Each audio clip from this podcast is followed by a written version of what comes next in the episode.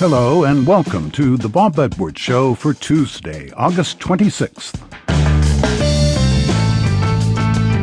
Kim Philby was a spy. He was one of five Cambridge educated men who ranked high in the British intelligence services while secretly passing information to the Soviet Union during the Cold War.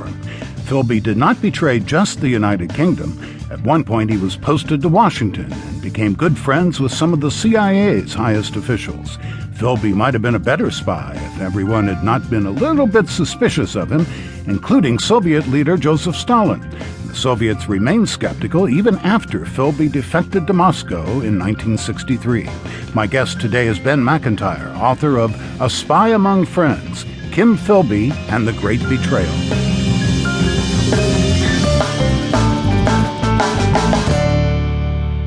British double agent Kim Philby is one of the world's most notorious spies. For 30 years, he held high ranking positions in MI6, all the while passing information on to the Soviet Union. It seems inevitable that best selling writer Ben Macintyre would tell Philby's story. The author of 10 books, including Operation Mincemeat and Double Cross, Macintyre has a gift for telling true spy tales. His new book is A Spy Among Friends Kim Philby and the Great Betrayal, but he is careful not to call this a Kim Philby biography.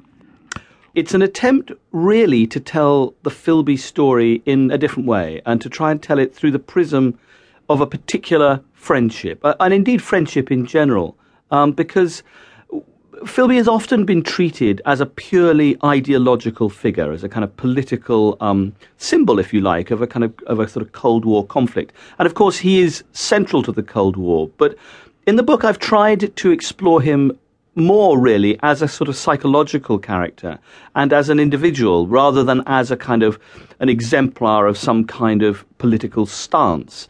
Um, and so I think that gives it a new, a really a new perspective a, a biography of a friendship, perhaps?